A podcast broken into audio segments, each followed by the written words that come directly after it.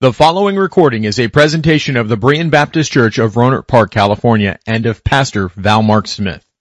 We are an independent Baptist congregation committed to the accurate presentation of the historical doctrines of the faith. We welcome you to visit our services anytime here in the Rohnert Park area. Good morning everyone and welcome to our service of Berean Baptist Church. Pertaining to covetousness, the Bible says, let your conversation or conduct be without covetousness and be content with such things as you have. For he has said, I will never leave thee nor forsake thee. It is covetousness that sows the seeds of discontentment with our present state and condition, causing us to be unhappy.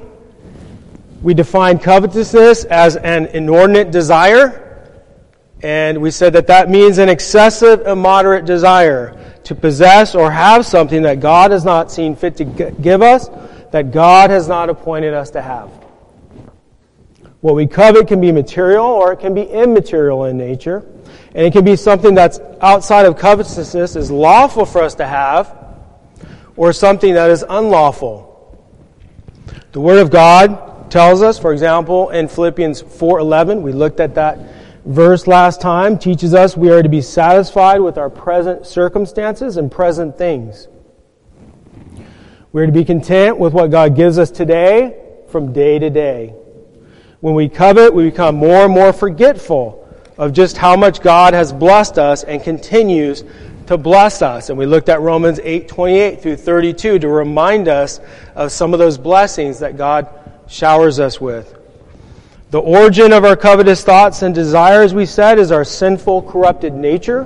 Romans 3.12 and Mark 7.21 through 23.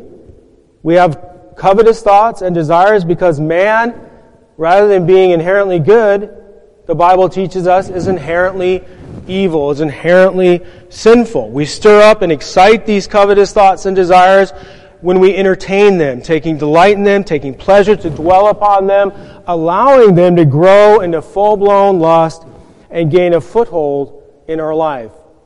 Now, continuing on in our study, if you turn to Exodus chapter 20 in verse 17, I'd like to look at that, examine that verse next. God says in Exodus 20, verse 17, of course, chapter 20 is the commandment chapter. Exodus 20, verse 17, God says, Thou shalt not covet thy neighbor's house, thou shalt not covet thy neighbor's wife, nor his manservant, nor his maidservant, nor his ox, nor his ass, nor anything that is thy neighbor's. God's tenth and final commandment of the Decalogue quite literally gets to the heart of the sin issue. Our inordinate lusts, our covetousness after unlawful things. Things God has clearly forbidden in His blessed word that are contrary to His character and therefore ought to be contrary, contrary to the character of His children. Romans 7:12 teaches us the law is spiritual. It is holy and as such the law of God is concerned first and foremost with the inward spiritual condition of man. Therefore God's law forbids not only external acts of sin but the inward first motions of it in the heart, where all sin starts and has its beginnings, and what the Bible refers to as the old man, the corrupted heart and mind of man. Paul testified that it was the law that taught him that the lust of covetousness was sin, not, not purely or not only the act of actual covetousness. In Romans 7 7, the Bible says, What shall we say then? Is the law sin? God forbid. Nay, I had not known sin but by the law. For I had not known lust except the law had said, Thou shalt not covet. The Bible teaches that the lust of covetousness is the root of all sins of word or deed. James chapter 1 verses 14 through 16. But every man is tempted when he is drawn away of his own lust and enticed. Then when lust has conceived, it bringeth forth sin. And sin, when it is finished, bringeth forth death. Do not err, my beloved brethren. And notice, Jay, we talked a lot about compassion and love towards one another last time, but notice James's compassion here for his brothers and sisters in Christ. Do not err, my beloved brethren. But the Bible tells us here that covetousness produces sin, and sin produces death in all forms physical, eternal, spiritual, right? Covetousness produces death. It is the lust of covetousness that causes us to violate the seventh and eighth commandments adultery, stealing. It's covetousness that causes us to violate the sixth, fifth, and ninth commandments murder, dishonoring our parents, bearing false witness, or lying, as well as the first commandment, idolatry. And we did touch on that last time. We'll touch on a little bit more this afternoon. But once covetousness has been conceived in the heart, once it's been accepted and embraced, it produces death. When we are covetous, it is as if we are saying to God, Lord, you've been holding out on me. And I desire to have more than what you have seen fit to give me. What you have provided for me, my job, dwelling, possessions, family, etc., just isn't quite enough for me. And I know what is best for me. I know better than you what will make me happy. This is obviously an affront to the Lord on several fronts. Though we think we know what's best for us, we don't. Clearly, we don't. Only the sovereign, omniscient, wise God fully comprehends our needs, and only He can provide them. Covetousness is also an attack on God's character, upon His tender care and love for us, His goodness and His graciousness to His children. The Bible tells us in Psalm 84:11, "For the Lord God is a sun and shield." And Brother Jorge talked a lot about that this morning about how the Lord, right, is the sun of righteousness. And how the Lord is, the Bible says the Lord himself is light. The source of all joy and happiness in the soul comes from the Lord. The source of that is the Lord. Again, Psalm 84:11, for the Lord God is a sun and shield. The Lord will give grace and glory. No good thing will he withhold from them that walk uprightly. God, the Bible says, will not hold, withhold any good thing from his children. And how much better is God than we who are evil, and we give good gifts unto our children. By the way, only God's children will walk in his ways, right? So this is certainly a promise to us, his children, that God will bless us.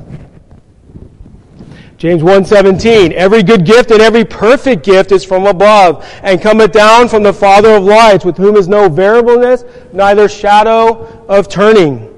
God is absolutely dependable and his dependability is an unchanging character trait.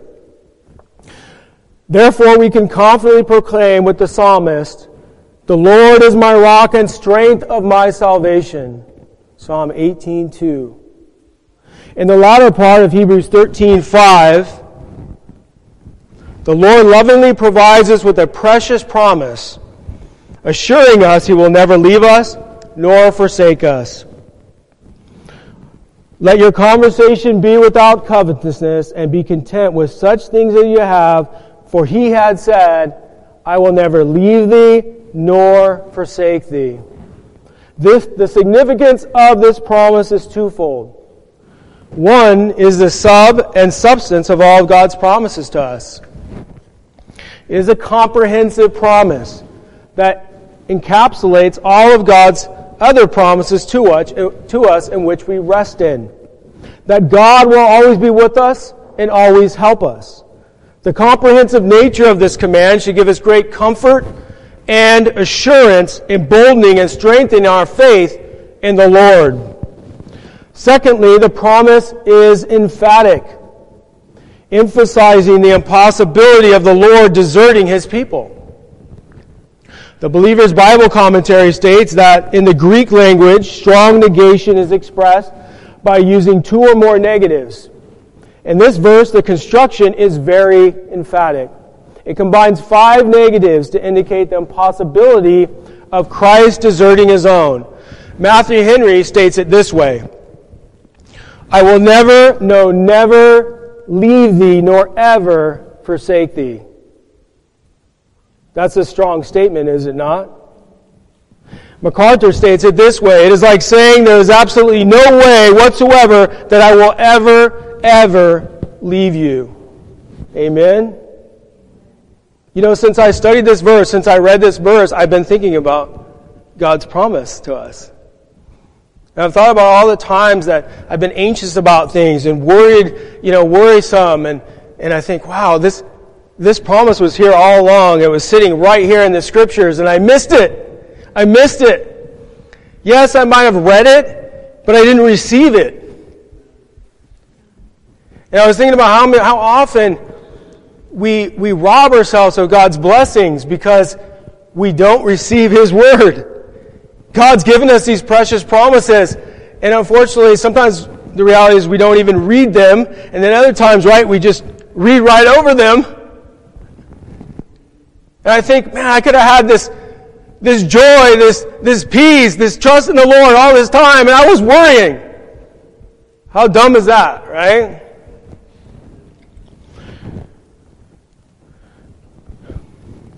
Now,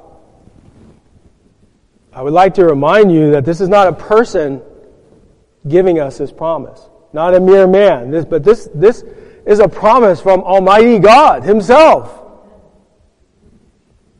God in His mercy and grace does not leave us to our own corruptions, nor does He leave us to our own strength, which is weakness, nor our own wisdom, which is folly. God in His mercy and grace does not leave us to Satan's attacks and temptations. He always gives us grace and a way to escape. 1 Corinthians 10, 13. God in His mercy and grace does not leave us to the frowns and flatteries of this world without comforts and helps, or allowing us to be drawn aside that we would be swept away by them. God in His mercy and grace does not leave us destitute of His presence. Philippians 1 6. God will not leave nor forsake us that we would perish. Never, no, never. And never, brothers and sisters in Christ, is never. And that's a promise you could take to the bank, so to speak. This is Almighty God, and the Almighty God always makes good on His promises. Amen? Praise God.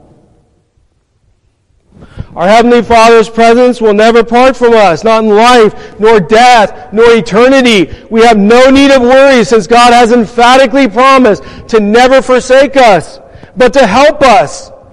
The Bible says in Hebrews 13, 6, the Lord is my helper.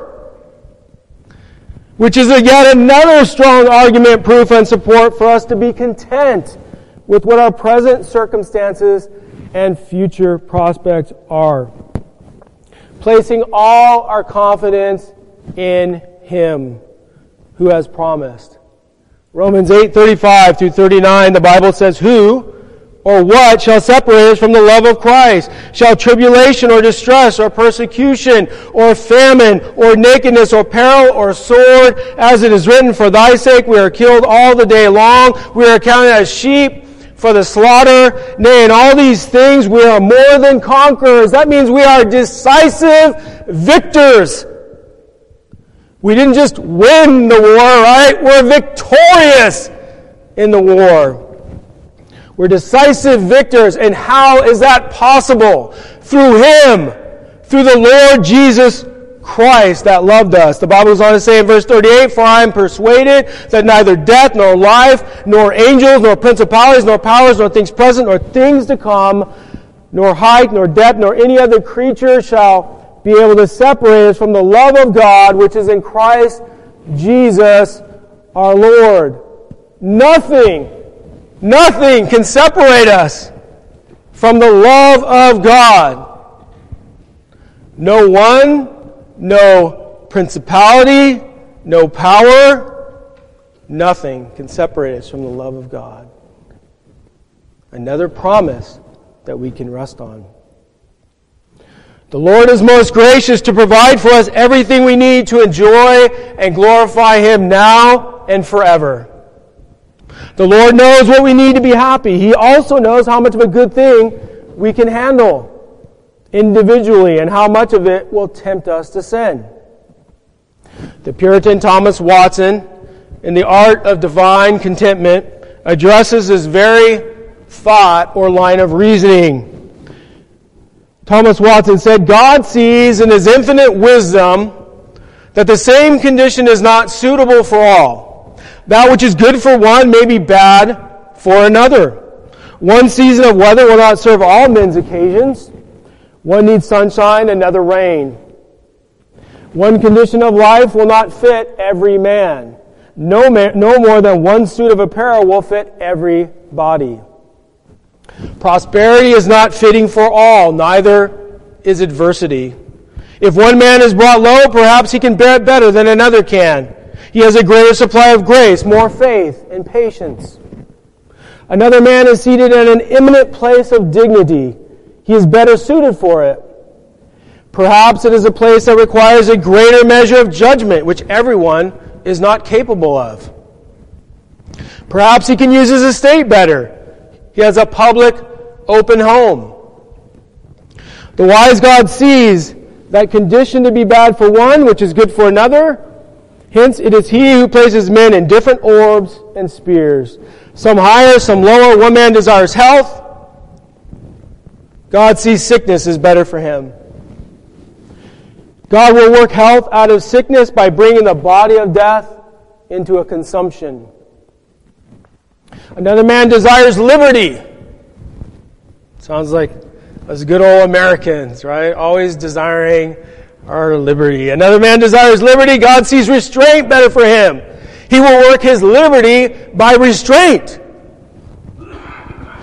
When his feet are bound, his heart shall be most enlarged. Did we believe this? It would give a check to the sinful disputes and quibbles of our hearts. Shall I be discontented at that which is enacted by decree and ordered by a providence? Am I going to be a devoted child or a rebel? God is sovereign and orders all things according to his providence. In order to be content, we must submit to the will and providence of God in every condition and circumstance of life. Because I think this is a, it's a great verse. It's in Proverbs 17, verse 22. The Bible says, A merry heart. What's a merry heart? Happy, yes. It's a, it's a, a happy, joyful heart doeth good like a medicine. And what does a medicine do? What kind of good does a medicine do? It heals, right? It heals. A merry heart doeth good like a medicine, but a broken spirit, a sorrowful and grief stricken heart, a sorrowful and grief stricken spirit drieth the bones, brings sickness to the body rather than health. All right, that's all. We still we still have a few minutes left. I need to use the time because uh, we won't have enough time next time if if we don't. So if everybody wants to stand up, turn your Bibles to First Timothy chapter 6. We're going to read, I'm going to read scripture here. So if everybody wants to stand up, it would be kind of considered a stretch break, our seventh inning stretch here. We still have uh, a little over 15 minutes. And yes, I have to go the full time. Turn your Bibles to 1 Timothy chapter 6. And we're going to be looking at verses 5 through 10. 1 Timothy 6, 5 through 10. Give everybody a minute to get there. 1 Timothy 6, verses 5 through 10. All right, verse 5. Perverse disputings of men of corrupt minds and destitute of the truth, supposing that gain is godliness. From such withdraw thyself. Verse 6. But godliness with contentment is great gain. For we brought nothing into this world, and it is certain we can carry nothing out. And having food and raiment, let us be therewith content. But they that will be rich fall into temptation and a snare, and into many foolish and hurtful lusts, which drown men in destruction, and perdition. For the love of money is the root of all evil, which while some coveted after, they have erred from the faith and pierced themselves through with many sorrows. Amen. You can sit down. Nice little stretch for you, hopefully. Don't want you to fall asleep on me. I'll try to I'll try to raise my voice so it keeps you awake. Yell at you. All right. So what does it mean to be content according to the word of God? We'll be discussing a working definition of contentment for the purpose of assisting you in diagnosing any discontentment that may be hiding or lurking about in the secret corner or recesses of your heart. A working definition of contentment. Here it is. Contentment is realizing that God has already provided everything that a person needs to glorify and enjoy Him. It is our purpose, privilege, blessing, and responsibility to enjoy God and glorify Him in and through our life. God leaves us with nothing wanting, providing us with the blueprint for contentment, the how, you might say, to be content. Looking at verse 5, let's examine verse 5, and this will be, well, we'll see, we'll see a time permitting, but this will probably be the, the last verse that we, we look at in this, um, in this uh, section of Scripture for this afternoon. But examining verse 5, the Bible says, perverse disputings of men, of corrupt minds, and destitute of the truth. These perverse and corrupt men know not the Lord Jesus Christ. Therefore, the Bible says they are destitute of the truth. The Bible goes on to say, supposing. And what the Bible is saying, really saying there is stating stating that gain, that material wealth is godliness. Pastor often preaches against the prosperity preachers. And I'm sure all of us would outright reject the prosperity gospel in this church without question. And we should. Material wealth, gain is not godliness, and godliness is not gain, is it? However, to a lesser degree, Christians do equate incorrectly the state of their financial or material condition or obtaining some material possession to mean God is either blessing them or withholding his blessing from them. For example, we commonly think that God is blessing us when things are working out for us financially, don't we? When things are materially going well or according to plan. Just as they, you know, we had planned them going. According to our desires. So God must be blessing, right? And that God is not blessing when they aren't going according to plan. I'm sure the Apostle Paul would disagree with that line of thinking, would you not? Especially after looking at Philippians 4:11, Paul had learned in whatsoever state he was in to be content. He didn't uh, have a whole lot of financial or material possessions in prison, did he? No. We have it good, don't we? The Lord saved my wretched soul at 20 years old, and I haven't been thrown in prison yet. So things are going pretty good. I said, yeah. All right. Perhaps things aren't working out as you had planned because God is blessing you despite yourself.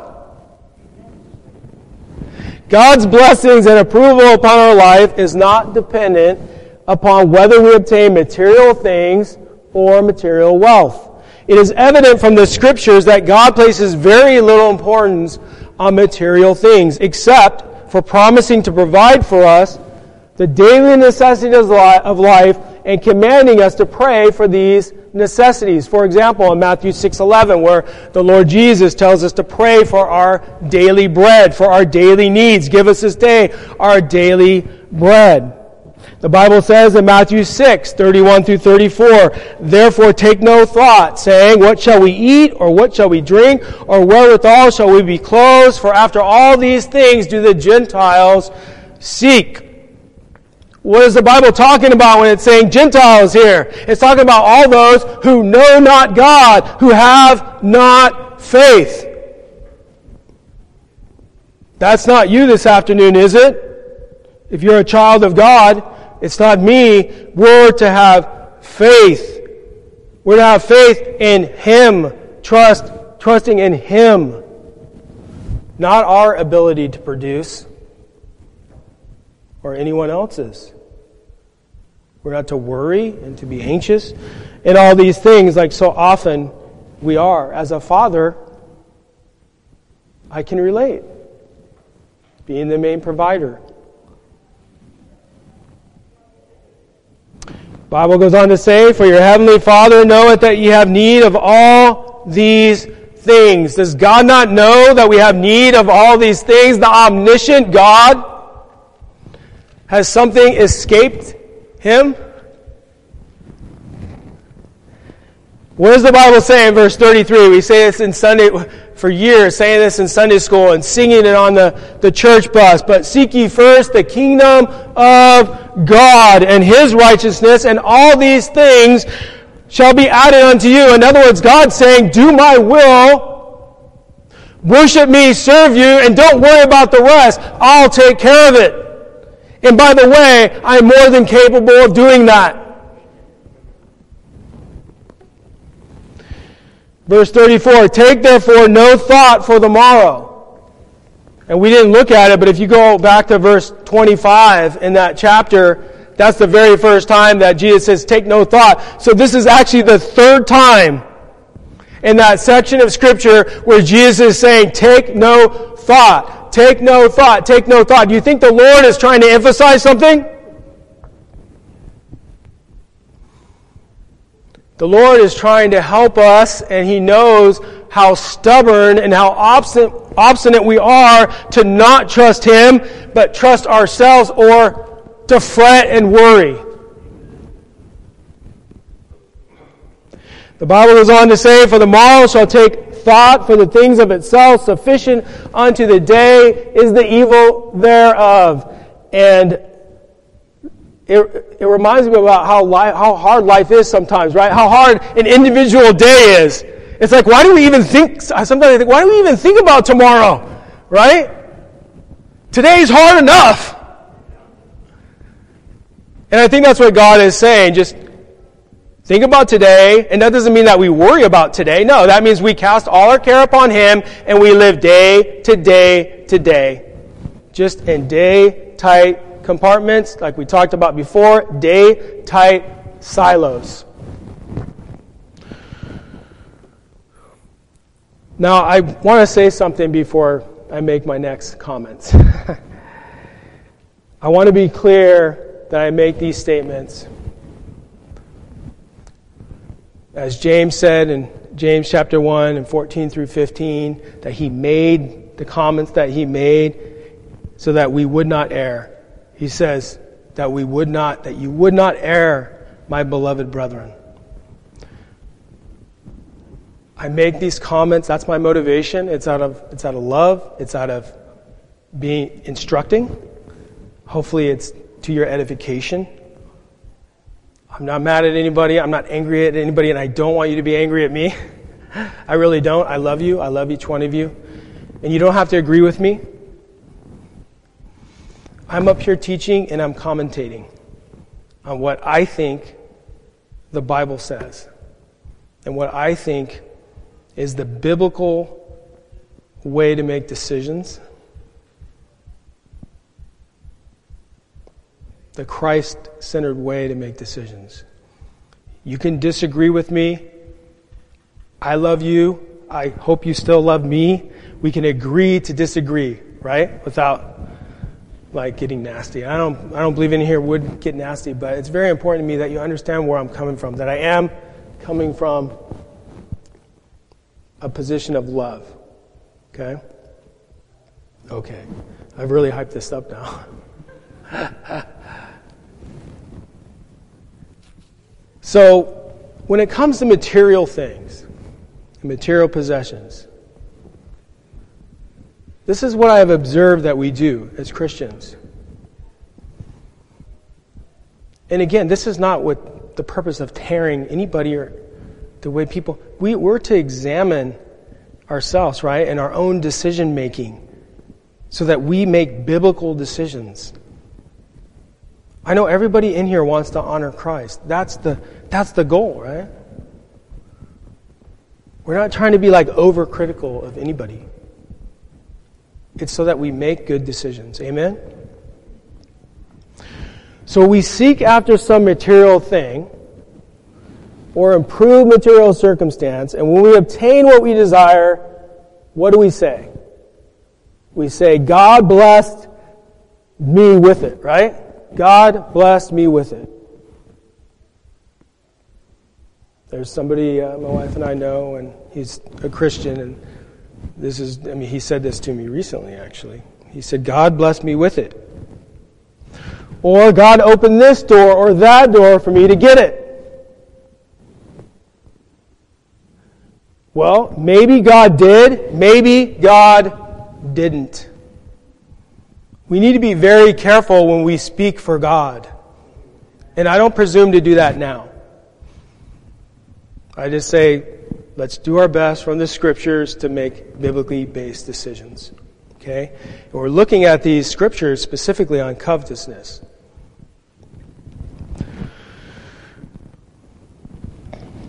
My question or questions would be Did you violate a biblical principle to obtain what you wanted?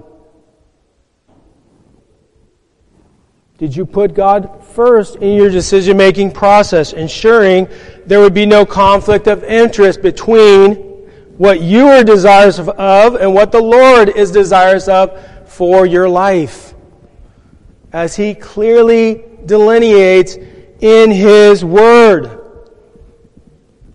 His Word is His decreed, perfect will revealed to us. So there's no guesswork at least in what's revealed to us. Often, as Christians, we make decisions that are not spiritually motivated, but financially or otherwise motivated to our own spiritual detriment. I've seen it in this church, being here as long as I have, with many people who have left. And I'm not condemning anybody who, for leaving, or who will leave in the future, any, anything like that. But I've seen it how their decisions were not good decisions spiritually. They were to their detriment. And that's just that's just the truth. This is precisely why when Christians move from one geographic location in the country to another, they often don't know where they're going to go to church or even if there is a church, for them to attend in that locality. Spiritual motivations, sadly, are not the primary consideration in this instance, but are secondary, tertiary, tertiary, or even less in their decision making process. Now we have to ask ourselves is that how God wants us to make biblically based, God centered decisions? Is God blessing or are you forcing the issue? Is the primary motivation of the decision you're contemplating financial or some other secondary motivation to a spiritual motivation? I'm not saying if you make a decision that isn't primarily spiritual that that is against God or against the Bible. That's not what I'm saying. But what I am saying, uh, one, is that you need to be extremely cautious you need to be extremely circumspect if you're making a decision and the primary motivation is not a spiritual, it's not based on a spiritual decision. You need to understand you're in an area that you're in the danger zone, right? You're in a very unsafe area. You're like on the ledge of, you know, that cliff and it has the warning sign like, oh, be careful, you know, falling rock or whatever. Cliff may collapse.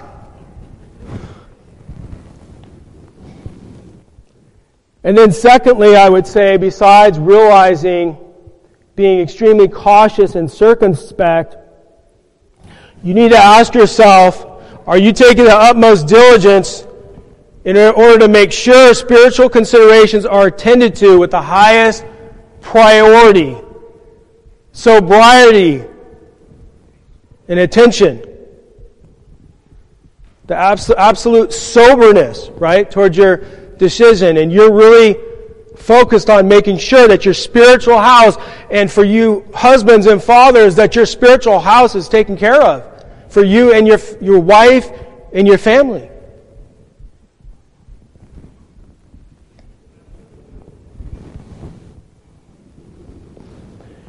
If the answer is no, to this, que- this last question that I asked, you can be sure God's approval and God's blessing is not upon a decision like that.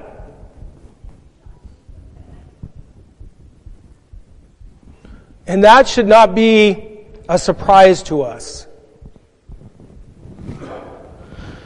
Another way to think about biblically based, God centered decision making, and is what I think is the correct biblical thinking and decision making is, is to ask yourself, is the primary reason I am making a particular decision based upon spiritual motivations? And I think that we ought to, as much as we can, strive to make decisions that are primarily spiritually motivated.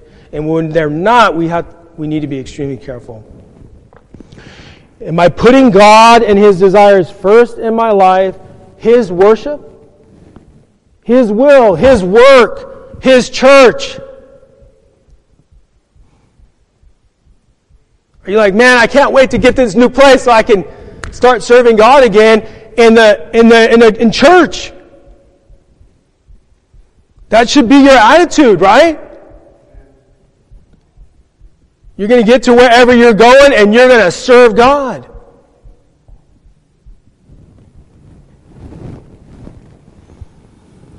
Am I putting God first and His desires, or am I putting myself first and my desires? If we're going to love God as we should, truly placing Him preeminently in our life, placing Him first in our life, that's what preeminent means. That God is first. God is above all things. This necessitates us exercising self discipline and self sacrifice. And it's a simple saying, it's trite, I admit. Yes to God is what we need to say, and His desires, and no to self in our desires. Amen? And I just want to, we got to we gotta close, but I want to I wanna finish this verse 5, 1 Timothy 6, verse 5. Just close it out perverse disputings of men of corrupt minds and destitute of the truth, supposing that gain is godliness, from such withdraw yourself. The Bible makes it very clear we are to withdraw our fellowship from these false teachers who serve themselves and not the Lord Jesus Christ, who use religion and people for their own profit and their own gain. The Bible says they make merchandise out of people. So far are these false teachers and preachers from true godliness. We would completely withdraw ourselves from them. Amen. All right, let's pray. Father, we just thank you for your word, and we just pray that you, difficult issues that we talked about tonight, covetousness, in our life, placing you in that first position seeking to glorify you with the limited time that we have on this earth, to um, the maximum, our maximum ability with your help, your grace, your blessing. Please help us to make decisions that glorify you. I know, I know everyone here tonight wants to make decisions that please you and that glorify you in their life. We just pray that you'd help us to do that. Guide us through your Spirit, guide us through the Word, teach us through the Scriptures. Help us to do that, that we would please you. And help us, Lord, when the, and it's a hard choice, help us to make the choice that pleases you. And we just thank you and praise you again for this time together. In Jesus' name, amen. Thank you for listening to this presentation of the Berean Baptist Church of Rohnert Park, California. If you would like further information about our church, please feel free to call us at area code 707-584-7275 or write to us at Berean Baptist Church, 6298 Country Club Drive, Rohnert Park, California, 94928. Additionally, you may visit us online at www.bbaptist.org.